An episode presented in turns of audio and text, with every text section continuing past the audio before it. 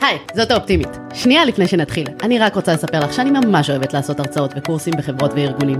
אז אם בא לך שאני אגיע לעבודה שלך, אני מזמינה אותך ליצור איתי קשר. ועכשיו, בואו נדבר על כסף. ברוכות הבאות וברוכים הבאים לעוד פרק של אה, משקיע תקרא לאחותך. אה, הפרק אה, החלטתי לעשות תכנון פיננסי בלייב, אתם מקבלים את כל הנתונים יחד עם אורין. אורין היא בחורה בת 22 שהיא בלימודים והיא לומדת, מתחילה להיות סטודנטית בקרוב וגם עובדת תוך כדי. ואנחנו נשב ונראה איך אנחנו עושות תכנון פיננסי דווקא בגיל צעיר. אה, כשיש לנו כן הכנסות אה, מצד שני כן הוצאות שהן מאוד נמוכות אה, ונוכל לראות שוב את התהליך עצמו של איך אנחנו מתאימים את התכנון הפיננסי ספציפית לבן אדם ואני בטוחה שתוכלו להפיק מזה המון אז אורין תודה רבה שהסכמת להגיע. תודה לך. ונשמח אם תתחילי בלספר ככה קצת על עצמך מעבר למה שאני תיארתי ומה שהיית רוצה לקבל מהפגישה. בטח. אז אה, קוראים לי אורין, אני אה, בת כמעט 22, אני מתחילה ללמוד בשנה הקרובה ובנוסף אני עובדת אה, בתור מפתחת תוכנה בסטארט-אפ. זהו, כרגע באמת ההכנסות שלי הן הכנסות של מפתחת וההוצאות שלי הן הולכות להיות בעיקר דירת שותפים וקצת מחיה ולא לא הרבה יותר מזה. ככה שיש את הפער הזה של, של כסף ששוכב בעו"ש. לא יודעת באמת מה לעשות איתו. צרות של עשירים מה שנקרא. עכשיו הנקודה היא שאני הרבה קוראת ומנסה לחקור ומנסה להבין וגם קבוצות בפייסבוק וגם בלוגים וגם שומעת אותך ורואה אותך ואת באמת אה, מקסימה ונהדרת ואני נורא נהנית מזה אה, אבל מאוד קשה לי אה, ליישם את המעבר מהתיאוריה וה... וכל הקריאה לפרקטיקה לדברים שבאמת אני צריכה לעשות עם כל. ידע הזה גם בגלל שיש, מרגישה לפחות שיש הצפה כאילו מאוד גדולה של ידע אה, ואני לא יודעת גם מה שרלטנות ומה באמת נכון וגם מה מתאים לי ספציפית ו- וזה נורא מבלבל אמ, אז, אה, אז המטרה שלי היא קודם כל באמת לבודד את הדברים ולהבין מה מכל הידע העצום הזה באמת יכול להיות רלוונטי עבורי. גם פרקטית לדעת מה לעשות כשהמטרה האישית שלי בסופו של דבר היא להגיע לאיזושהי אה, נקרא לזה אה, נחת או רווחה בצורה שכאילו אני אגיד לך מה השאיפה שלי כאילו השאיפה mm-hmm. שלי שאם אני ארצה אה, אני מאוד אוהבת ללמוד ואם אני ארצה נגיד לקחת עכשיו כמה שנים ללמוד משהו שהוא כאילו out of the blue לא קשור לשום דבר אני אוכל לעשות את זה ואני לא אני לא אצטרך להיות uh, מאוד תלויה באיזושהי הכנסה uh, אקטיבית קבועה שלי uh, וגם גם אני אוהבת גם לעבוד ואני בן אדם עובד אבל אני פשוט רוצה uh, עוד עוד אפשרויות ועוד uh, להרחיב את זה שתהיה לי רשת ביטחון קצת יותר רחבה מאשר uh, המשכורת שאני uh, uh, מקבלת כל חודש. מהמם אני מאוד מתחברת למטרה הזאתי שיהיה מקורות הכנסה נוספים אבל לא להיות תלויה בהם.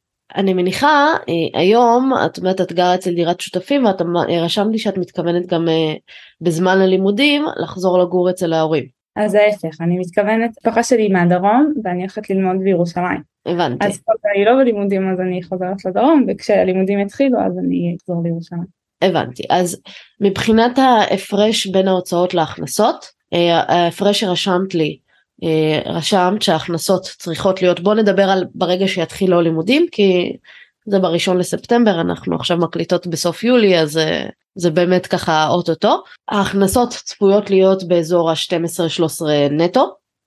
נכון. בזמן שתהיי בזה וההוצאות צפויות להיות באזור ה-4,000-5,000 שקל? משהו כזה, כן. אוקיי, סבבה. אז בואי ניקח את ה... מה שנקרא שאת מוציאה 5,000 שקל בחודש, ומכניסה 12 אלף זה אומר שיש לנו 7 אלף שקל שהוא פנוי מדי חודש נכון, להשקעות. נכון. אוקיי וזה נכון לגבי השבע שנים, ה... שבע שנים, השלוש שנים הקרובות. אה, שלוש ארבע משהו כזה סדר גודל כזה. כן. אוקיי בסדר גמור. אה, ועכשיו למתי את היית רוצה לקבל את ההכנסה הנוספת הזאת ואת הביטחון הזה לאיזה סכום אם אנחנו מכוונות ל-5,000 שקל בחודש שמהם תמשיכי לחיות או מכוונת לסכום קצת יותר גבוה. כלומר את שואלת האם בעתיד ההוצאות שלי יגדלו. אני מניחה שיש סיכוי. כן, אז, אז, אז אני חושבת שסביר גם להניח דבר כזה. אני חושבת גם שמתישהו אני, נגיד כשאני ארצה לשכור דירה אה, לבד אז מן הסתם אה, זה יהיה הוצאות יותר גדולות. Mm-hmm. אה, אולי אני ארצה לקנות רכב באיזשהו שלב, דברים בסגנון הזה. בעיקרון אני חושבת שאני כן יכולה להשאיר, כלומר זה לא כסף שאני צריכה, שאני צריכה אה, בצורה מיידית, בצורה דחופה. אז אני חושבת שאני כן יכולה אה, לתת לו אה, את הזמן. אני חושבת שחמש שנים לפחות, אבל קצת קשה לי האמת okay. אוקיי. לשים את האצבע. בסדר. אגב, אגב, סתם שאלה שמעניינת אותי. Mm-hmm. את לקחת את, ה, את ההפרש, ממש לקחת את המשכורת, פחות כמה הוצאות בחודש, אוקיי, זה מה שאת יכולה להשקיע. את לא חושבת שנכון אה, להשאיר כאילו חלק מההפרש הזה אה, בעו"ש? חד משמעית. כלומר, אנחנו כמובן נדבר על קרן חירום ועל כספים שיהיה לנו בצד למקרה חירום. כי עוד לא, לא התחלנו בתכנון ואיך אנחנו עושות את זה, זה כרגע אני עוד מנסה להבין מהן המטרות, מה אנחנו רוצות להשיג ומתי. כי ברגע שיש לי את הנתונים האלה, הרבה יותר קל לי לתכנן את ההמשך. לגמרי אני איתך, אני חושבת שלפני שבכלל מתחילים להשקיע צריך שיהיה איזשהו סכום בצד כי דברים קורים, את בדיוק רשמת, הלך לי הפלאפון, אז פתאום זה יכול להיות עוד איזה הוצאה של אלף אלפיים שקל לקנות עכשיו מכשיר חדש. קשה לחיות בלי סלולרי, ובתור סטודנטית יכול להיות שגם צריך מחשב נייד, וצריך זה, אז יש uh, כל מיני uh, דברים שיכולים לצוץ. את לא רוצה שזה יפגע לך בתוכנית השקעות, ואת רוצה להיות מסוגלת לקחת איזה שהם uh, uh, סיכונים כלשהם. לכן, לחלוטין, ואנחנו נשים כסף בצד, זה בסדר. אז אנחנו מדברות, uh, כלומר, אנחנו מדברות על בואי נגיד אידיאלית עוד חמש שנים את ככה סיימת את הלימודים אה, את עובדת באיזושהי משרה מלאה אה, כן. חיה אה, לבד עם רכב ויש לך עוד מקור הכנסה שהוא לא רק מקום העבודה שלך. זה, זה האידיאל שלנו זה מה שאנחנו מכוונות עליו? נשמע אידיאל כן. מהמם. עכשיו מבחינת כמה הכנסה אקסטרה יש שזאת השאלה העיקרית. כלומר, אנחנו יודעות שאנחנו מדברות פה על עוד חמש שנים, אבל השאלה היא על כמה כסף אנחנו מדברות. וואו, אני לא ממש יודעת אפילו איך לענות על זה. בוא נגיד את זה ככה, כלומר, כמה את מרגישה שאת צריכה אה, כדי שתרגישי בנוח להגיד, אני עכשיו יכולה לחיות בנוחות מתוך ההכנסות שלי. אה, ו- ולא, ו- ולא חייבת לעבוד ואני יכולה להחליט שאני לוקחת שנה ללמוד NLP, שנה ללמוד אה, לעשות retreat יוגה בהודו, לא יודעת, כל דבר אה, אחר כזה. אנחנו מדברים ב scope החודשי כאילו. כן. ממש קשה לי להעריך, אני יכולה לזרוק מספר כאילו אבל אני אולי עשר. אוקיי, סבבה. עכשיו אני רק אגיד שכן אני חושבת שכאילו עוד חמש שנים אה, אני ארצה ש, שכאילו רמת החיים וההוצאות שלי יעלו בהתאם אבל יכול להיות שיש גם דברים שיהיו כאילו שאני אוכל לחסוך לעוד עשר שנים ועוד אה, עשרים שנה ואני אומרת כאילו יכול להיות שאני יכולה להגדיר אה, טווחים שונים של, אה, של השקעה. מצוין, זה בדיוק מה שאני צריכה להבין, כלומר, מה, מה אנחנו רוצות אה, הלאה לעתיד. כי סביר מאוד להניח שבאיזשהו שלב כן, ההוצאות אה, יעלו. אה, בתור סטודנטית יש לכם הרבה מאוד לגיטימציה לחסוך ולגור עם שותפים וזה, אבל אחר כך בתור הייטקיסטית דווקא יש לך יותר לחץ להוציא ולהיות כמו שאר החבר'ה בעבודה והכל, אז זה ככה מעין אה, קבוצות לחץ שונות. ובסוף גם אולי את אומרת שיש אה, בן זוג אבל אולי יגיעו ילדים אולי יגיעו דברים נוספים שתרצו לעשות ביחד וזה בסדר אנחנו בעד לתכנן לטובת החיים שאנחנו באמת רוצות פשוט אה, צריך אה, לראות איך אנחנו מתכננות ובשביל זה צריך כן לבוא ולהגדיר מה אנחנו רוצות. עכשיו אחרי הלימודים את גם כנראה תעברי למשרה מלאה כרגע את במשרה חלקית וכנראה שגם תקבלי משכורת גבוהה יותר כי לא רק שתהיי גם עם ניסיון תהיי גם עם תואר ואז תוכלי אולי גם אה, לעבור למקום אחר, לקבל שם משכורת גבוהה יותר ודברים כאלה. אני פחות מודאגת מזה שכשבעתיד תגידי אני רוצה להעלות את רמת החיים שלא יהיה לך, אני חושבת שאת תוכלי להעלות את רמת החיים כי ההכנסה תעלה, אז פשוט רק תשמרי כל הזמן על ההפרש הזה שילך לטובת השקעות. אז בואי נדבר גם על המטרות ארוכות טווח. כלומר אמרת אני רוצה לשמור אה, כסף לגיל מבוגר יותר לזה, מהן המטרות הארוכות הטווח? אמ, אני לא חושבת שזה זה משהו אה, לא סטנדרטי. אה, אני מניחה כאילו דברים כמו כאילו מחיה ומגורים ו- ו- ומותרות של, אה, של טיולים ועכשיו אני אגיד רק משהו על, על בן הזוג שלי אה, הוא, אה, הוא לומד עכשיו רפואה אה, שזה מדהים והוא מאוד נהנה אבל ייקח לו המון זמן עד שהוא, אה, עד שהוא באמת יגיע לשוק העבודה. נכון. אה, ו...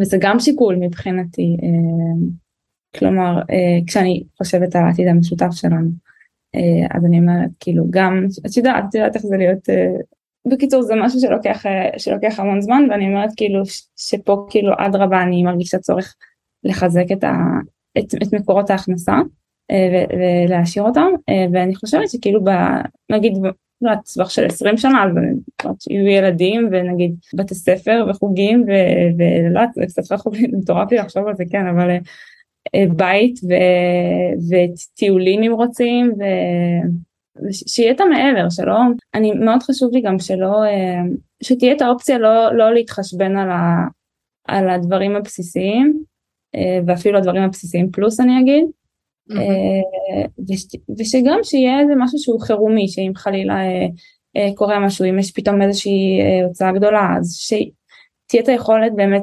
לעמוד בהפתעות האלה שהחיים מזמנים או לא מזמנים.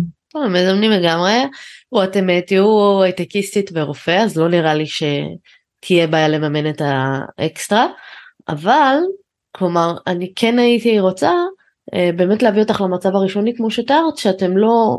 תלויים 100% בהכנסות שלכם, או שיש אה, את כל הנושא של ההתמחויות שזה אה, סופר קשה וסופר בעייתי למי שבנושא של רפואה, 20 שעות משמרת שאלוהים יעזור לנו, אה, אז אם יש ילדים גם בתמונה אז זה גם מאוד מאוד מקשה, אז אולי יכולת גם לקחת עזרה חיצונית אם צריך, או כל מיני דברים כאלה.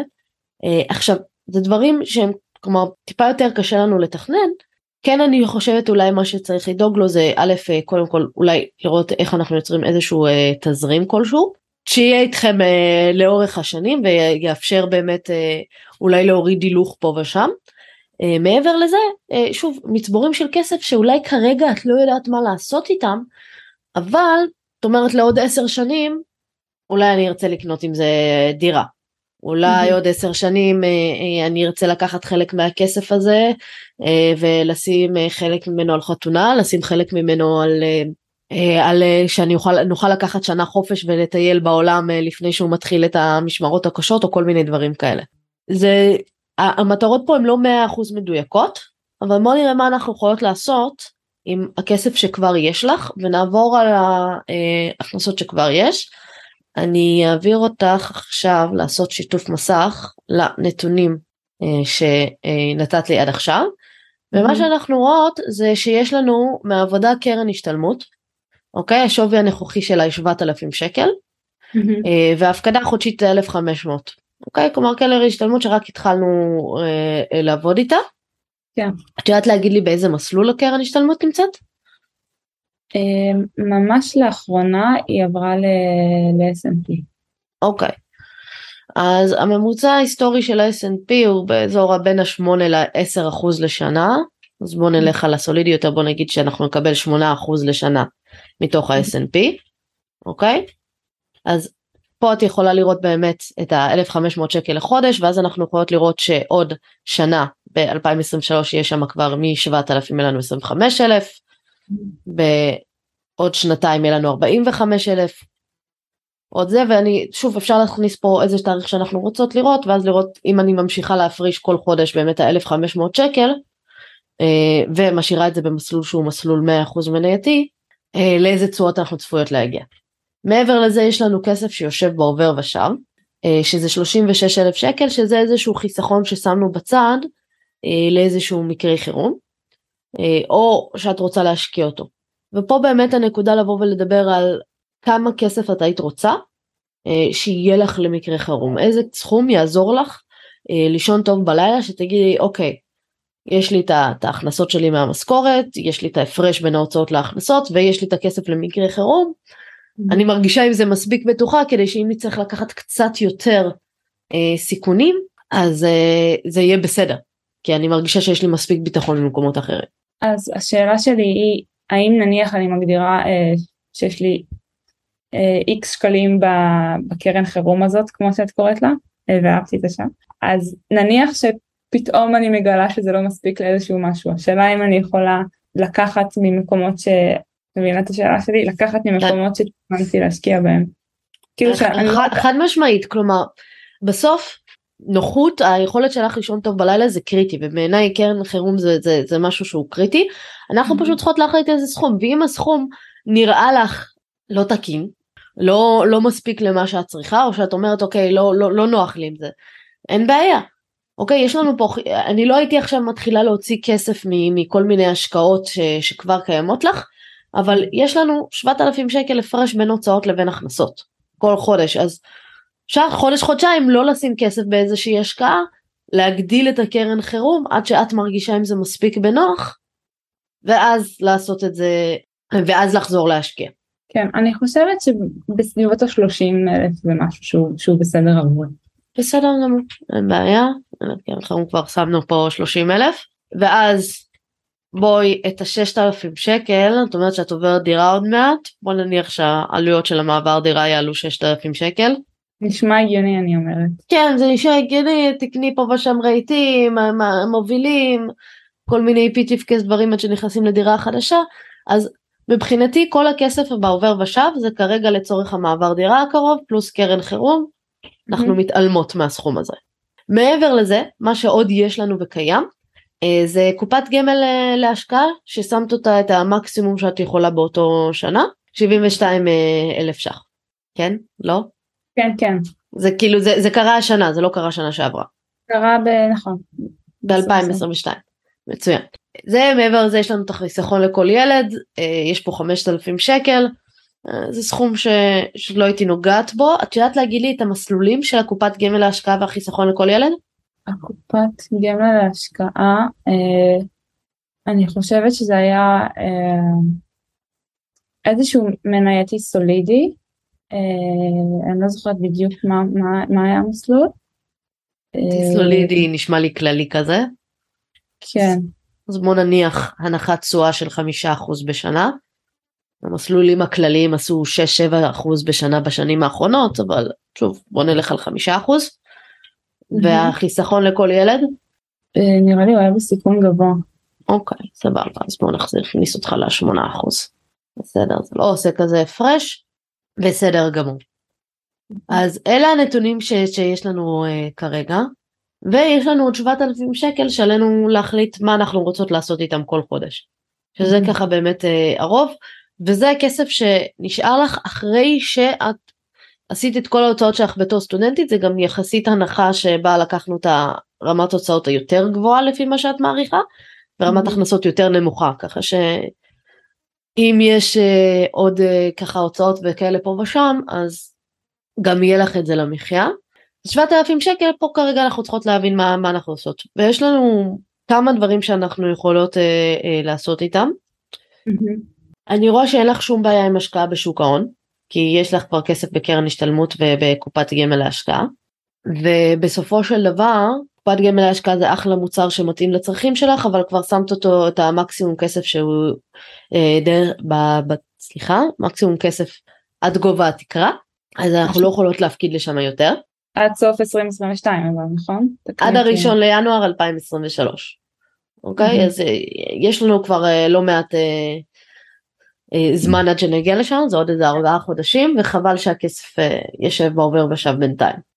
אה, אז אנחנו יכולות אה, ככה או ככה אגב אם אני מסתכלת על 7,000 שקל בשנה אוקיי אה, כאילו סליחה 7,000 שקל בחודש כן. כפול 12 זה יוצא 84 אלף ש"ח שזה גם אם התחלת מהראשון לינואר ושמת שם את הכסף בכל מקרה כבר עברת את התקרת מס. כן. אז אין לנו פה כלומר אנחנו צריכות מכשיר השקעה שהוא נוסף. את לא עצמאית במקביל נכון? לא.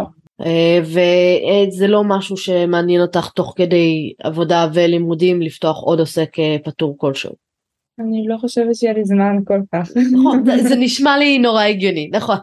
כי באמת פתרון אחד שהוא מאוד מאוד נוח מבחינת מיסוי זה לפתוח עוד איזשהו אה, עוסק אה, פטור שוב ואז לפתוח קרן השתלמות אה, דרכו ואז גם אין לך שם איזושהי מגבלה של כמה כסף לשים אה, אבל באמת לפי איך את מתארת זה נשמע לי משהו שהוא פחות ישתלב לך בלוז אני לא כל כך בעד אה, לפתוח אה, איזשהו עסק רק כדי לעבוד על רשויות המס וסתם לפתוח אה, עוסק פטור אלא באמת אה, אם כבר פתחנו עוסק פטור אה, אז אה, גם לייצר עוד הכנסות. במקרה שלך נשמע לי שזה לא יסתדר לפי האורח אה, חיים שיהיה לך בשנים הקרובות אולי בהמשך. כן אולי הייתי לוקחת את זה אחרי הלימודים. שוב עסק קטן גם זה יכול להיות לתת שיעורים פרטיים פה ושם או לעשות dog walking או כל דבר הכי הכי פשוט בעולם רק שבאמת יהיה עסק לגיטימי שיהיה לו הכנסות גם אם הן נמוכות אבל אז תוכלי להרוויח מהפטור ממס פעמיים אה, ותוכלי להפקיד גם כסף לתוך הקרן אה, השתלמות. אבל הכסף שאני מפקידה לתוך קרן ההשתלמות זה לא אמור להיות מתוך ההכנסות של העסק שאני מקימה? לא.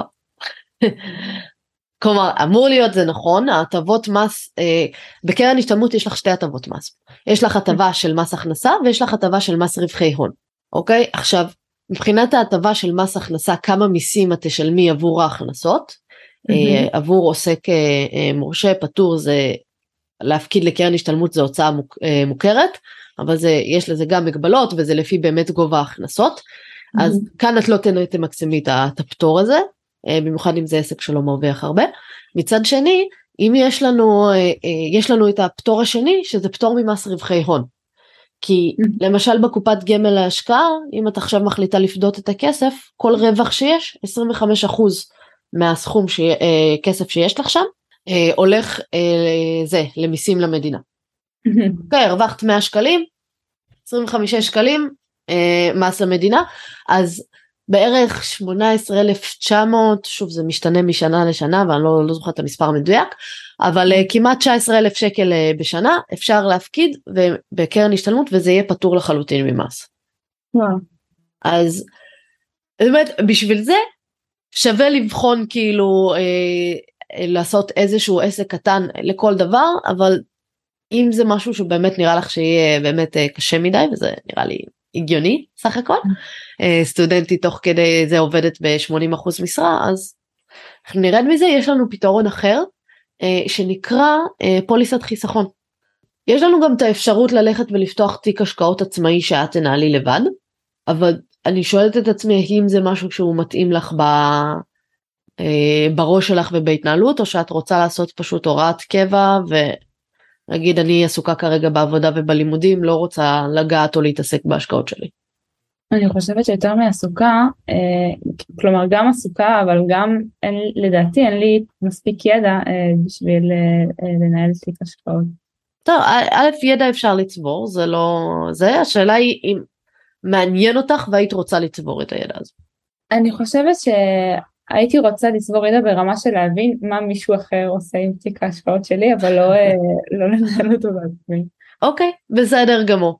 מצוין זה מה שרציתי להבין כי תשמעי באמת חשוב לי להגיד אין פה תשובה נכונה לא נכונה כן יש יתרונות לנהל בעצמך ויש גם לא מעט יתרונות בזה שאחרים אה, ינהלו לך את הכסף אז uh, בסדר אז מה שאני הייתי נאלצה לעשות עם החיסכון החודשי שיש לך זה לקחת את ה-7,000 שקל האלה ולפתוח את המוצר שנקרא פוליסת חיסכון ולשים את הכסף שמה ואז את עושה פשוט הוראת קבע כל חודש 7,000 שקל אה, יורד שוב את תמיד יכולה לבקש לשנות את ההוראת קבע יש לנו את הגודל להגיד חודש אחד תתקשר אליהם להגיד לא יודעת מה החודש היה איזה הוצאה אה, גדולה מסוימת ואני רוצה להגדיל את הקרן חירום שלי חזרה אז החודש אני לא רוצה להפקיד וניקח את זה מחודש הבא. טיפה בירוקרטיה אבל בשוטף זה לא אמור להיות משהו שמפריע כי בשוטף לא אמורה להיות לך בעיה לשים בצד 7,000 שקל. אה, את יכולה להרחיב על, על הפוליסת חיסכון? אוקיי. יש לנו בעצם אה, שלושה סוגים של השקעות מנוהלות אני קוראת לזה אה, שאנחנו יכולות לעשות יש לך כבר שתיים מהם אחד מהם זה קרן השתלמות אה, שבתור שכירה מקסימום שאת יכולה להפקיד זה מה שהמעסיק מוכן להפריש לך שזה עד 10% מהשכר. השקעה מנוהלת הנוספת זה קופת גמל להשקעה אה, שכבר אותה יש לך. וההשקעה הנוספת הבאה שאפשר לעשות זה אה, פוליסת חיסכון. בניגוד לשתיים האחרות לפוליסת חיסכון אין ממש הטבות מס, יש איזה הטבת מס ספציפית אם נולדת לפני 1948 אבל זה לא רלוונטי. אה, אז בואי נתייחס לזה שאין הטבות מס, אה, כלומר כל הרווחים שיש תצטרכי לשלם אותם. עוד אה, איזשהו חיסרון שיש לפוליסת חיסכון זה שמאוד קשה לעבור מבית השקעות אחד לאחר בלי שזה יהיה אירוע מס. אם עכשיו את נמצאת בקופת אה, גמל להשקעה בחברת X ובא לך, אה, את לא מרוצה מהשירות או בא, קיבלת תנאים יותר טובים דרך העבודה מחברה אחרת, את יכולה לעבור לחברת Y, זה לא אירוע מס, את לא פודה את כל הכסף מושכת ואז מפקידה מחדש. מעבירים את הכספים כמו שהם. פוליסת חיסכון זה לא ככה. כלומר אם בחרתי חברה אני די תקועה איתה או שאני צריכה לפדות את כל הכסף ולהשקיע אותו מחדש אז זה בעיניי אה, איזשהו חיסרון כלשהו של המוצר. היתרון המאוד גדול של המוצר זה שאין שום מגבלת הפקדה. כלומר קיבלת עכשיו בונוס עשרת אלפים שקל מתוך מהעבודה את אומרת אני לא יודעת מה לעשות את יכולה להכניס אותו לתוך הפוליסת חיסכון. Mm-hmm. קיבלת עכשיו אה, כאילו עוד איזה מלגה מה, מהלימודים את יכולה להכניס אין, אין מגבלה כאילו את יכולה לשים שם מיליונים אם בא לך. עכשיו השאלה שלי בעקבות מה שאת אומרת היא אמרנו שהקופת גמל ההשקעה שלה תקרה שנתית של 72 אלף. Mm-hmm. ואמרנו עכשיו שיש לנו 7,000 שקלים שאותם אנחנו רוצים לשים בפוליסת חיסכון. לא נכון אה, להמשיך ולהגדיל את, אה, כלומר לחלק את ה-7,000 שקלים האלה גם בין פוליסת חיסכון לבין הקופת גמל החל מ-2023? כן, זה בהחלט משהו שהוא אה, נכון לעשות.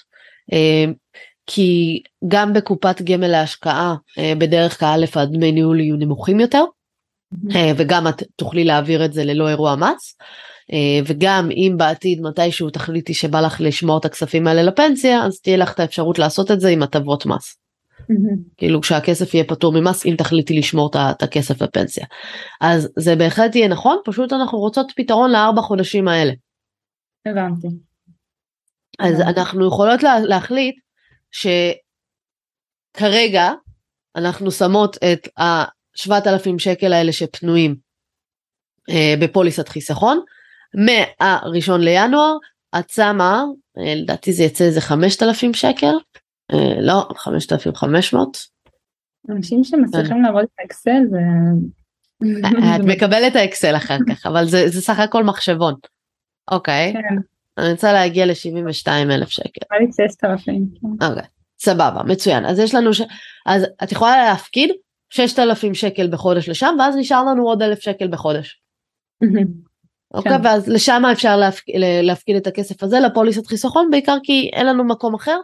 גם מעבר לזה שוב יכול להיות לך בונוס בעבודה יכול להיות לך כל מיני אה, אה, דברים אה, אקסטרה שהגיעו אז את יודעת כל דבר אקסטרה אני שמה בתוך הפוליסת חיסכון mm-hmm. כי שמה אה, יש לי את זה אז אני מבחינתי אה, רושמת לי ככה יש לנו אה, הפקדה לפוליסת חיסכון מ-2023 6,000 הולך לקופת גמל להשקעה והשאר לפוליסת חיסכון. כי את תראי שבמשך החיים גם מגיעים כל מיני סכומים לא צפויים, לא זה מה שאני אוהבת במכשיר השקעה שהוא בלי מגבלה, זה שבאמת אין לנו מגבלה. כן, לא, אין לנו במה להתלבט, אם פתאום את מקבלת עכשיו אקסטרה כסף, אין לי במה להתלבט, אוקיי? אני שמה את הכסף שמה וזה, אה, לא צריכה להתעסק איתו, לא צריכה לגעת בו, לא, לא כלום. פשוט הדיפולט של כל מה שהוא לא... אה, נכון. אה, כי כאילו בשוטף החל מ-2023 זה יצא לך אלף שקל לשים שם אבל שוב פתאום קיבלת איזה בונוס פתאום קיבלת עכשיו העלאה ויש לך עוד אקסטרה אלף שקל בחודש זאת אומרת אוקיי אני מחליטה לא יודעת מה להירשם לחדר כושר זה יעלה לי 500 שקל אבל עוד 500 שקל אני מכניסה את זה אה, לקופת אה, אה, סליחה לפוליסת חיסכון.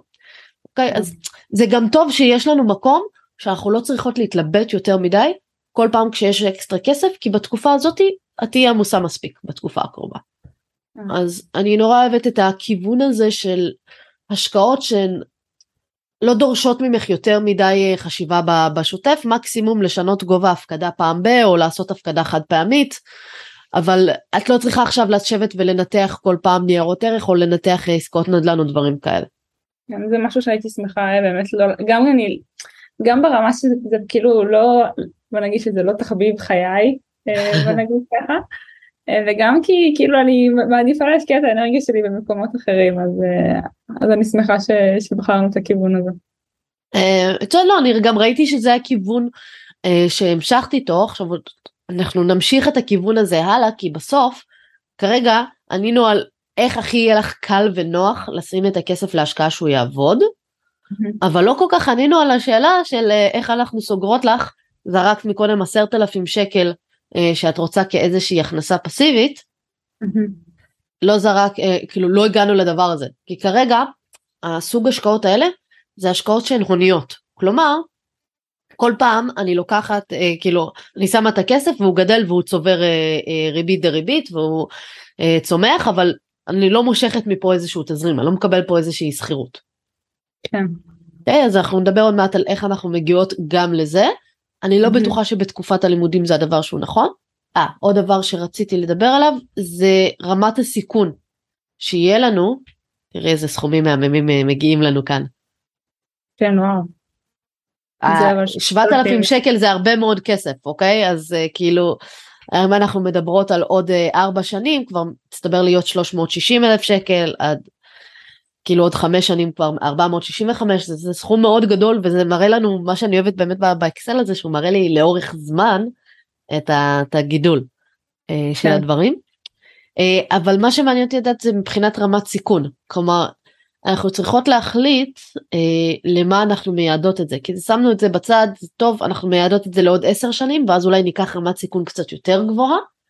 או. שאנחנו נישאר במסלול הכללי כי את אומרת יכול להיות שאחרי הלימודים אני ארצה את הכסף או משהו כזה. אני מתלבטת מה היחס אה, בין זה לבין אה, גמל להשקעה. אה, כלומר אם עוד אה, פחות מעשר שנים אה, אני ארצה את הכסף. אה, השאלה אם עדיף לי... אה, תרצי את הכסף עבור מה? אם אני חושבת כאילו בעיקר על דירה בזמן הקרוב, אז השאלה כאילו, תראי זה מצחיק כן את אמרת לי כאילו תכנון פיננסי ועכשיו אני יושבת ומתכננת את כל החיים שלי לשלושים. אבל מה מה לעשה כי זה לא יש לנו פה את הכסף לעשות את זה זה הכל. זה לא משהו שכאילו צריך לעשות איזשהו סוויץ' בראש שכאילו כשאת מתכננת תכנון כזה את בעצם סוג של אה, ומתאר לכל החיים שלה. תראי אה, אנחנו יכולות להשאיר את התכנון ככה ואז את יודעת סיימת לימודים אה, החלטת להתחתן התחלת זה יש לך כבר את הכספים יושבים שם הם נזילים את יכולה לעשות איתם כאילו מה שתבחרי ולהחליט את זה אחר כך. אפשר לעשות כן. את זה אחר כך. אוקיי? מה שאני חושבת שיהיה נכון לעשות אה, אבל זה אולי ככה קצת אחרי הלימודים. Mm-hmm. אני כן בעד לשמור את הכספים האלה, לשים את זה בסיכון קצת יותר גבוה, את צעירה, את יכולה להרשות לעצמך לקחת את הסיכונים, פשוט תלוי באופק ההשקעה שיש לך, אה, אוקיי? אבל אולי הייתי מעלה קצת את אחוז המניות, או שמה נגיד את הפוליסת חיסכון שהיא תהיה 100% מנייתי, והקופת גמל להשקעה שתהיה כללי, או איזשהו כן. שילוב כזה, שאת לא תהיי רק במסלול שהוא סולידי, ואז בואי נניח שזה אנחנו לוקחות 6% תשואה לשנה. אני גם חושבת שבגלל שאני אעבוד במשרה מלאה ובאמת השכר שלי יעלה אחרי שאני אסיים ללמוד אז אני מניחה שכאילו אפשר להניח שעשר שנים זה, זה פרק זמן שהוא סביר.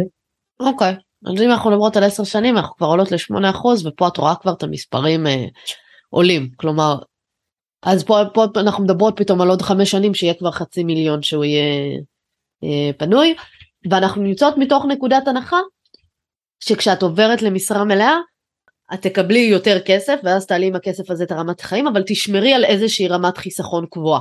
עכשיו לפי החישוב שעשית פה אז 7,000 כולם הולכים לפוליסה נכון? אה, זה פחות משנה אה, כלומר אנחנו יכולות לפצל פה שיהיה 6,000 אה, שקל 6,000 שקל ואז עוד 1,000 שקל. זה יהיה קופת גמל להשקעה, אבל זה החל מ-2023, הראשון, הראשון, אוקיי? ואז אני רוצה פוליסת חיסכון, אנחנו נעשה את זה גם מ-2023, ואז פה יש לי אלף שקל, אבל יהיה לי עוד, היום אנחנו ב...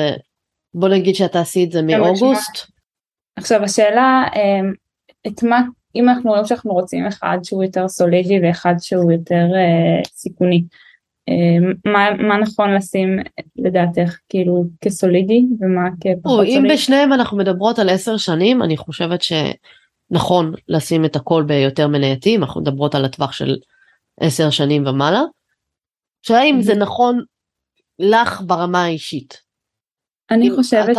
אם את תשני עם זה טוב בלילה כי בסוף זה מה שהכי הכי חשוב שתרגישי בנוח עם הדברים. אני חושבת שאולי כדאי לחשוב על אחד מהם mm-hmm. בטווח של, אה, של חמש שנים. אוקיי. Okay. אה, אז אני הייתי לוקחת את הפוליסת חיסכון כן. לטווח של החמש שנים שהוא יהיה סולידי יותר גם כי יש שם קצת פחות כסף mm-hmm. וגם כי כאילו לפדות אותו או זה אין שם כל כך הטבות מס אז זה המקום שהייתי הולכת אליו. אה, והייתי שמה את הקופת גמל להשקעה ביותר מנייתי. אני מבינה. זה כן, נשמע לך אה, בסדר? הגיוני, כן. אוקיי. זה אומר שהיום המסלול שלי של הקופת גמל להשקעה הוא לא, הוא לא עומד במה שבעצם הצבנו לעצמנו פה. אבל שוב, פה, פה נכנס העניין של התכנון, שאת צריכה לבוא להגדיר לכמה זמן זה. כן. אוקיי, אז הפוליסת חיסכון תהיה במסלול כללי, הקופת גמל להשקעה מסלול מנייתי. אה, אבל מה שאני חושבת אה, שיהיה נכון עבורך, במיוחד אם את באה ואת אומרת לי בעתיד אני ארצה איזושהי דירה, אולי לקחת חלק מהכספים האלה, וזה אולי באמת נעשה אחרי הלימודים, או שאפשר לעשות את זה כבר עכשיו, פשוט עכשיו יש לנו קצת פחות הון עצמי, אה, ולקנות איזושהי דירה להשקעה. יש... מה? עכשיו את מדברת? אנחנו יכולות למצוא את הדרך לעשות את זה עכשיו, אנחנו יכולות למצוא את הדרך גם לעשות את זה אה, בהמשך, אה, אבל אני חושבת שיהיה לך נכון אחרי הלימודים. גם כי הבנקים פחות יזרמו לתת משכנתה למישהי שהיא סטודנטית למרות שיש לך אה, תלוש משכורת והכל וגם כי אה, כבר הצטבר לך יותר הון בשלב הזה. כלומר את אמורה לש... לסיים את הלימודים באיזה שנה? ארבע שנים, זה עוד ארבע שנים, זה אמור להיות ב-2026. אוקיי, 2026. עכשיו, 2026 צפוי להיות לנו מכל הכספים האלה בערך איזה חצי מיליון. מהקרנות השתלמות ומהפוליסות חיסכון וכל אה, אה, הכספים האלה. כן. עכשיו אחד היתרונות הנוספים שיש לכל המכשירים המנוהלים שלמה אני מאוד אוהבת אותם אה, זה שמאפשרים לקחת הלוואות מאוד זולות כנגד הכסף. שמה זה אומר הלוואות כנגד הכסף? יש לנו חצי מיליון. ביולי 2026, אוקיי, עוד ארבע שנים מעכשיו, לפי mm-hmm. החישובים שאנחנו עשינו, אם את ממשיכה להפקיד את אותם סכומים, צריך להיות באזור ה-550 אלף ש"ח. אוקיי? Okay?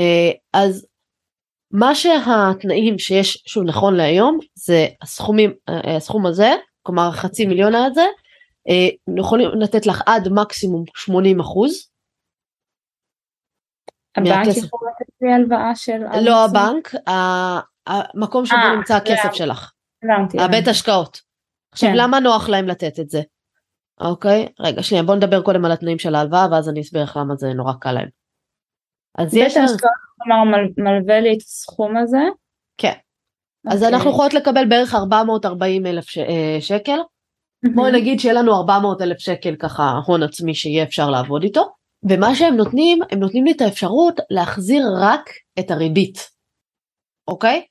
וברגע שאני יכולה לקחת את ההלוואה הזאתי, זה בדרך כלל מקסימום 7 שנים, בואי נניח שעד אז הריבית תהיה, אני כבר לא יודעת, זה הרי, הריביות משתנות, בוא נניח שהיא תתקבע על 3 אחוז, אוקיי? Okay. Okay? אני לא, זה, זה סתם איזושהי הערכה שזה, ומה שהם נותנים היום זה פריים מינוס חצי, כלומר הריבית תהיה אה, שתיים וחצי.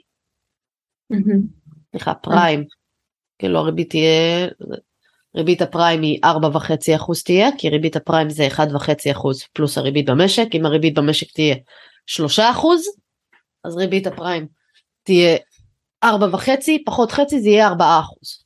אז יש לי את הסכום הזה, ארבעה אחוז כפול, אה, לא חלקי, אה, כפול זה, לחלק ל-12, אז יהיה לנו החזר חודשי של בערך 1,500 שקל.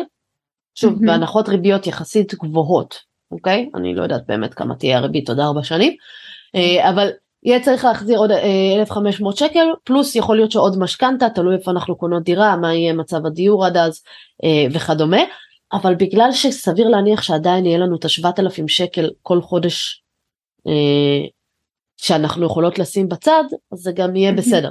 אה, כלומר, תוכלי לעמוד בתוספת של עוד 2,000-3,000 שקל משכנתה, גם תהיה שכירות שתממן אה, חלק מזה, אז אה, זה אחלה, ומה שזה יאפשר לך, זה יאפשר לך כי אמרת שמתישהו את רוצה גם או, או איזשהו תזרים או איזושהי דירה לעצמך.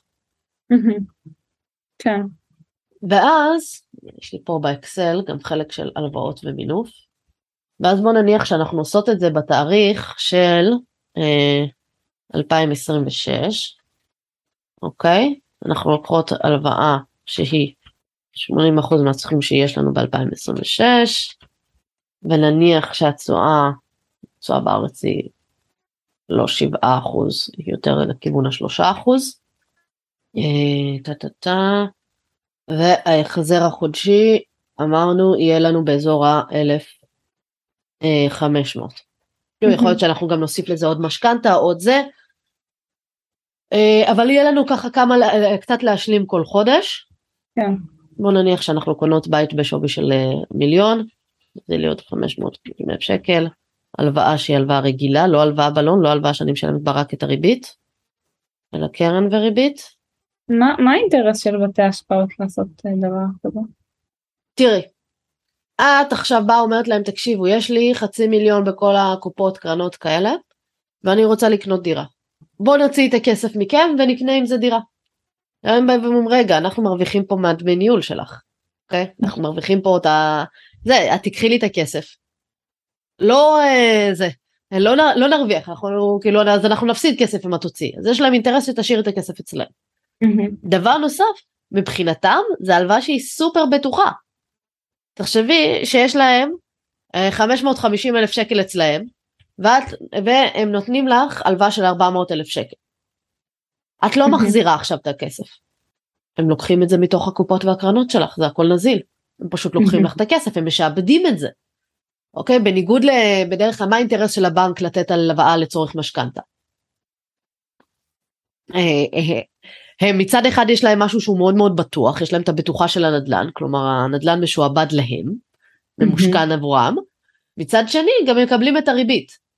אז כאן הם כאילו יכולים להרוויח ממך פעמיים, גם להרוויח ממך את הריבית, גם הכסף מאוד מאוד בטוח, כלומר הם יכולים להיות מאוד מאוד בטוחים ברמה די גבוהה שאת תחזירי, כי גם אם לא תחזירי, יש, הכסף שלך בידיים שלהם. כן. והם יכולים חוקית להגיד אין בעיה, לא החזרת, לא בא לך להחזיר לנו את הכסף, אנחנו ניקח אותו מתוך מקום אחר. ואז אה, סבבה, או שכאילו, שוב, אה, אה, כאילו מבחינתם זה נורא, כאילו זה, הם גם ירוויחו את הריבית, הם גם ממשיכים להרוויח את הדמי ניהול שלך, את לא מוציא, מושכת מהם את הכסף, אולי גם תמשיכי להפקיד כי זה, וגם זה הלוואה שהיא מאוד מאוד בטוחה עבורם. הבנתי. מה שאני הבנתי, חלק מהם גם משתמשים בזה באיזשהו תחליף לאגרות חוב. כלומר אה, מבחינתם כאילו להלוואות אחרות שהן מאוד מאוד בטוחות אה, אז במקום עכשיו להתחיל להיכנס לשוק ההון ולהתחיל אה, למכור לקנות וזה ולקחת במחירים של השוק ככה הם יודעים שהם מקבלים ריביות שהן יחסית טובות והם יכולים למכור את זה הלאה לתיקים של הלקוחות שלהם. זה שוב. הלוואה שהיא מאוד מאוד בטוחה. אז להם זה מסתדר לנו זה מסתדר זה זה בדרך כלל בוא נגיד שאם את אי פעם צריכה הלוואה זה צריך להיות המקום הראשון לחפש בו. אני מבינה. מה שאנחנו יכולות אה, אה, אה, לקחת ככה, אה, בואי אני אכנס שנייה אה, לאינטרנט להסתכל אה, כמה יעלה לי החזר משכנתה של חצי מיליון לדעתי באזור ה-3,000 שקל רק כדי שנוכל אה, לסבר את, את האוזן לכמה באמת זה, זה אמור להיות. אוקיי חצי מיליון כאן בערך אה, 2,200 בוא נגיד 3,000 אני אוהבת לקחת אה, זה אני גם לא יודעת כמה הריביות יהיו אז. יש פה הרבה ריזיקות בטבלה הזאת, נכון? לקחת... מה? אה, כן כן כאילו, כאילו אני, אני לוקחת את הדברים ליותר שוב הרעיון פה הוא איזושהי תוכנית בסוף כשתסיימי את הלימודים אני לא יודע בדיוק מה יהיה אבל כלומר אני תמיד אוהבת לקחת מספרים שהם קצת יותר סולידיים ממה שקיים היום מקסימום נהיה מופתעות לטובה. אוקיי? כן. זה ואז יהיה לנו הפרש של בערך 2,000 שקל, אה, זה את קונה דירה בערך במיליון, היא תיתן הכנסה של 2,000-2,500 שקל, ויהיה לך עוד באזור ה-2,000 שקל החזרי הלוואות, אוקיי? שזה משהו שאת תוכלי לעמוד בו ולהמשיך לחסוך במקביל. עם השנים מה שצפוי זה שהמשכנתה תקטן, השכירות תעלה, אוקיי? ואז באמת יהיה אפשר אה, אה, לס, כאילו לשחק עם זה וכאילו ה, יהיה לך פה איזשהו תזרים אה, נוסף שהוא פסיבי, את תמיד גם תוכלו להחליט אוקיי אני לא רוצה לקחת את ההלוואה כבלון, אני רוצה לפדות את הכסף, לפדות אותו, לשלם את כל המשכנתה ואז הנה יש לך פה תזרים חודשי של שכירות. זה דבר אחד שאפשר לעשות. או שוב בגלל שנורא קשה לתכנן כי זה ככה מאוד רחוק ממך כל הדברים האלה אבל או שבאיזשהו שלב תגידי אוקיי הנה הדירה הנוספת שיש לי אה, סליחה הנה הדירה שיש לי שמתישהו זה אה, מגודר לעליות במחירי הדיור זאת אומרת שאם מחירי הדיור ימשיכו לעלות במחיר מטורף וכאלה אני רוצה מתישהו לקנות לי בית משלי למגורים. אז אני אוכל לקנות לעצמי אה, את הבית הזה למגורים כי יש לי כבר דירה שאם עכשיו פתאום המחירים ממשיכים לעלות ב-10% לשנה אז גם שווי הדירה שלי עולה ב-10% לשנה. מעוגן בדירה. בדיוק. כקונספט אני חושבת שזה נכון אה, לקנות את הדירה שבה אה, אני ארצה לגור או שדווקא נכון להשכיר אה, להרבה שנים. ו... זה כקונספט אני חושבת שזה תלוי אה, כמו כל דבר זה כמו לשאול אותך האם אה, עדיף אה, לנהל את הכסף שלך בעצמך או לשים את זה במכשיר מנוהל. אה, כקונספט אני חושבת שזה מבחינת כלכלית נטו בדרך כלל יותר כלכלי אה, אה, לשכור ולקנות דירות להשקעה. מצד שני אה, בסופו של דבר אה, החלטה אם לקנות דירה למגורים היא לא כלכלית נטו. כלומר כן. זה יכול להיות אה, אם יש ילדים אז רצון, חוסר רצון לא לעזוב או זה יכול להיות אה, הביטחון כאילו של להישאר במקום שהוא שלי או אפילו הרצון לעצב את הבית כמו שאני רוצה כי בבית של שכירות את לא תעצבי את לא זה זה אגב אחד החסכונות שיש כן כי אם זה דירה להשקעה את לא עכשיו תתחילי להשקיע ולקחת את העיצוב הכי מטורף והכי מהמם. את תשימי את הדברים כדי שהכל יעבוד כמו שצריך יהיה סביר יהיה טוב. אה, מצד שני את לא עכשיו תתחילי אה, להתפרע בהוצאות של השיפוצים והכל. בדירה למגורים יש סיכוי, ש... יותר סיכוי גבוה שזה יקרה. אוקיי, כן. אז האמת מבחינה כלכלית זה לרוב פחות כלכלי, מצד שני יש לזה יתרונות אחרים שהם יתרונות שהם יותר רגשיים או יותר רמה של האיכות חיים שאנחנו רוצים לגור בה, אה, ששוב זה דברים שאצל כל בן אדם זה שונה. לכן uh, לשים את זה ככה על אותו שאלה להגיד מאוד מאוד uh, תלוי uh, מאוד תלוי באורך החיים במה את רוצה. הרבה פעמים אחת הסיבות שאני אוהבת לקנות דירה להשכן זה כי בשכירות את תמיד יכולה לעבור. את לא יודעת בדיוק איפה את רוצה לגור כרגע נוח לך לגור ליד הלימודים אחר כך אולי תרצי לחזור לדרום אולי תרצי בכלל לעבור לצפון אולי תרצי mm. משהו אחר. אז זה מאוד מאוד תלוי בדברים. אולי תעבדי במקום אחר שהוא זהו שתרצי לעשות רילוקיישן למדינה אחרת לא יודעת. Mm.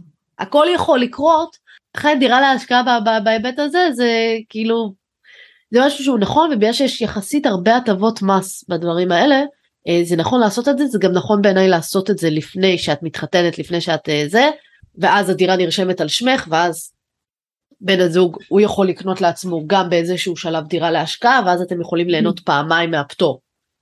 אוקיי אם אתם עושים את זה עכשיו כשאתם לא גרים ביחד ואתם לא זה אה, אז זה בהחלט משהו שאפשר לה, אה, ליהנות מה, גם מהפטור ממס רווחי הון גם מזה ואז להגדיר שכל אחת זה דירה ש, של שניכם לפני הנישואים. שוב זה לא משנה אם זה היה בן זוג הזה או עוד עשר שנים אולי הבא אוקיי. אלוהים יודע אה, אבל הר...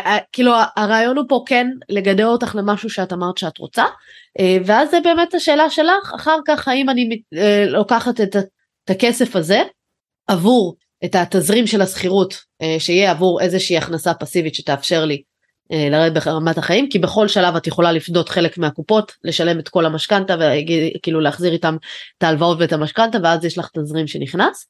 או אה, שאת אומרת אני לוקחת את הדירה הזאת כדי שמתישהו יהיה לנו אפשרות למכור אותה ולקנות עם זה דירה למגורים. לחלוטין לחלוטין כאילו שלך ומכיוון שזו באמת החלטה שאת לא אמורה לקבל כרגע אני אוהבת את התוכנית הזאת כי היא נותנת לך לעשות את ה... 2026 כי נותנת לך לקבל את ההחלטה כשתגיעי לגשר.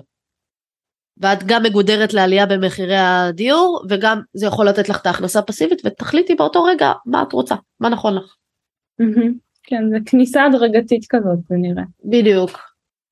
ואז באמת אפשר כאילו למצוא את הדברים שבאמת יקדמו אה, אה, אותך ובינתיים שוב כל סכום אקסטרה שיש כל דבר לקופת גמל ההשקעה תמיד תמשיכי לשים את הסכום המקסימלי אה, את ה-6,000 שקל בשנה ולפוליסת חיסכון כל אקסטרה כסף שיש אה, אפשר לשים שמה. ואני חושבת שלתקופה הקרובה של הארבע שנים של הלימודים זה סוגר לך את זה כי זה, זה, זה פשוט מוריד ממך את, את, את ההתעסקות. אוקיי? כן. ואז כל פעם יש לי קצת יותר כסף אז אני יכולה לשים שם יש לי קצת פחות אז אני כאילו מבקשת להקפיא את ההוראת קבע לאותו חודש. אוקיי? Okay, כן. ואז אה, זה, וגם יש לנו פה קרן חירום, ויש לנו כספים למעבר דירה, נשמע שזה מסדר, אני לא רוצה לה, להעמיס עלייך כרגע, כאילו בתקופה שתתחילי עם הלימודים, ולבוא ולהגיד, אוקיי, אולי, כי דרך אחרת ללכת זה לבוא ולהגיד, אוקיי, בואו ניקח אה, אה, כמה הלוואות יחסית גדולות ונקנה דירה להשקעה רק מהלוואות, שזה משהו שתאורטית את יכולה לעשות. אוקיי, לקחת איזושהי, אה, לקנות דירה להשקעה כאילו כבר היום, אה, ואת ההון העצמי לממן מהלוואות בגלל שיש לך כושר החזר יחסית גבוה של 7,000 שקל, אז יש לך את האפשרות לעשות את זה. השאלה היא מבחינת גם ההתעסקות עכשיו של לחפש ולמצוא את הדירה ולפעמים להתעסק עם דיירים וכאלה, האם זה משהו שהוא נכון לך או שאת אומרת אה, מתאים לי יותר הכיוון של ההוראת קבע, זה לחלוטין מה שנקרא שלך. אני חושבת שכרגע באמת הכיוון הראשון שבחרנו יותר מתאים, גם הקונספט הזה של לקחת הלוואה כרגע זה מרגיש לי שאני פחות מוכנה לו נפשית אני, אני אקרא לזה. אני, אז... אני מסכימה אני גם חושבת שזה יותר נכון כי שוב כסטודנטית יכול להיות שאת תחליטי שאת לוקחת איזה חל"ת או בתקופת אה, המבחנים את אה, לומדת קצת פחות וזה ועדיף שלא תצטרכי לדעת שזה החזר משכנתה להגיד אני אוקיי אולי אני אשקיע קצת פחות בחודש חודשיים הקרובים אבל זה לא איזה החזר שאת צריכה להחזיר דווקא בתקופה של אחרי הלימודים תהיה לך גם יותר פניות וגם יהיה לך יותר הון שתרגישי יותר בנוח לקחת את ההלוואות mm-hmm. האלה.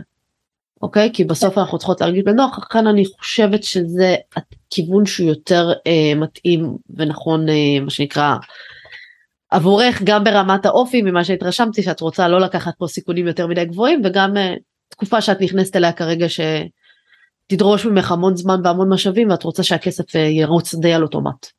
כן. את חושבת שנכון אה, לפזר את, ה, את הדברים בין בתי השקעה שונים? אני חושבת שבטווח הארוך לא יהיה כזה הבדל בין בתי השקעה כאלה אחרים. ואני דווקא חושבת שיש איזה שהם אה, יתרונות שהרבה דברים נמצאים באותו בית השקעה. כשאת באה לקחת הלוואה, כשאת באה להתמקח על עכשיו על דמי ניהול, על דברים כאלה, יותר קל לך לעשות את זה כשיש לך סכומי כסף יותר גדולים כי את אומרת להם אה אני אעביר גם את הקרן השתלמות ואני אעביר גם את הפוליסת חיסכון וגם את הקופת גמל להשקעה אז פתאום רואים סכום יותר גדול יכולים לתת לך קצת יותר הנחה וגם הקלות ניהול והתפעול כלומר תחשבי שבשביל הקרן השתלמות את נכנסת לאתר אחד לראות מה קורה ובקרן ובקופת גמל להשקעה לחברה אחרת כלומר אני אוהבת את ה, לפשט את הדברים. אה, יכול להיות ששוב מבחינת תנאים אם תקבלי תנאים משמעותית יותר טובים או דרך העבודה יכולים לסדר תנאים יותר טובים בבית השקעות כזה לעומת אחר סבבה אולי בשביל התנאים היותר טובים אה, עדיף ללכת למקום אחר אבל זה לא יטעון פה איזשהו פיזור כי בסוף הכסף מושקע בצורה מפוזרת בשוק ההון ורוב בתי ההשקעות במיוחד אם כאילו לטווח הארוך עושים בגדול את אותו דבר. והם כולם מושקעים בשוק ההון אז כן. זה לא בעיניי זה לא נותן פה איזשהו ערך מוסף כאילו ששווה להתאמץ בשבילו. אני מבינה. אוקיי, יש לך עוד איזה שהם שאלות, עוד איזה שהם דברים שהיית רוצה לשאול, לבחון, התוכנית מתאים לך, נשמע לך הגיוני, נשמע לך נכון? התוכנית נשמעת לי מהממת, היא כאילו ממש סדרת, קודם כל ממש סידרת לי את, את הראש, אה, וגם זה באמת מתאים, אה, אני חושבת, גם לאופי שלי וגם לצרכים שלי, אז... אה, זה, זה, זה בדיוק התכנון הפיננסי כי באמת שיש כל מיני מכשירי השקעה כל מיני אופציות שיכולנו יכולנו ללכת לנדל"ן חו"ל אפילו לא הצעתי את זה כאן כרגע כי זה נשמע לי משהו שפחות אה, תרצי ללכת עליו אני צודקת? כן. כן, כן, קצת רחוק לי. בסדר, אז אני אומרת, זה הכיוון, אני כן הייתי רוצה שבסוף הלימודים תחשבי על לקנות דירה להשקעה, כי כבר יהיה לך בתקופה הזאת, כשאנחנו מדברות על 2026, יהיה לנו כבר סכום יפה. גם כן. מתוך הקרנות השתלמות וכל החסכונות ששם בצד, יהיה כבר סכום יפה, אה, וכשיש כבר חצי מיליון בשוק ההון, בעיניי שווה להגיד, אוקיי, בוא נראה איך אנחנו גם מפזרות את הסיכונים, ושלא כל הכסף יהיה בשוק ההון, בוא נשים גם חלק מהכסף בנדל"ן. אה, ואז זה או יעזור לק... בשביל לקבל את התזרים, או שזה יעזור בשביל לקנות אחר כך דירה למגורים, אבל את ההחלטה הזאת את לא צריכה לקבל בשלב הזה, כאילו, כי ברגע שקנית דירה להשקעה, זה תוכלי להחליט מה שאת רוצה לעשות איתה בהמשך. כן. אז אה, זה, אני רק ממליצה את הדירה להשקעה לקנות לפני חתונה. לא יודעת כמה זה קרוב, כמה זה מדובר, כמה זה באופק, אבל לפני חתונה לקנות אה, דירה להשקעה כדי ש... אם שניכם תגיעו עם דירות אז אה, שניכם תוכלו באמת ליהנות פעמיים מהפטור ממס רכישה ופטור מהשכירות והכל כי זה יחשב דירה שהיא 100% על שמך. אחרי חתונה את לא יכולה לקנות דירה שהיא רק על שמך? לא, אחרי חתונה אה, אם התחתנתם דרך הרבנות הכל אה, מוגדר אה, כאילו חצי חצי אתם יכולים לעשות איזה הסכם המון או דברים כאלה ביניכם. מבחינת רשויות המס אתם ישות מס מאוחדת אחרי שהתחתנתם והם מבחינתם כאילו יכולים לבוא ולהגיד לך אורין יש דירה ונניח אתם כאילו דירה שהיא דירה להשקעה שהיא שלך ואתם רוצים אחר כך לקנות בנוסף בית מגורים דירה למגורים. Mm-hmm. יכולים לבוא להגיד את כבר ניצלת את הפטור שלך אז אה, וזה דירה שהיא עכשיו כאילו רשומה על שניכם אלא אם כן שוב עשיתם קנית את זה לפני הנישואים ועשיתם איזשהו חוזה מסודר כשהתחתנתם אה, שאומר זה הדירה שלך מלפני הנישואים כל מה שיקרה איתה אחר כך היא תישאר 100% שלך ואם הוא מגיע עם דירה משלו לפני הנישואים אז אותו הדבר אה, ואז באמת נהנתם לתוך הפטור הזה פעמיים. הבנתי, טוב חידשת לי.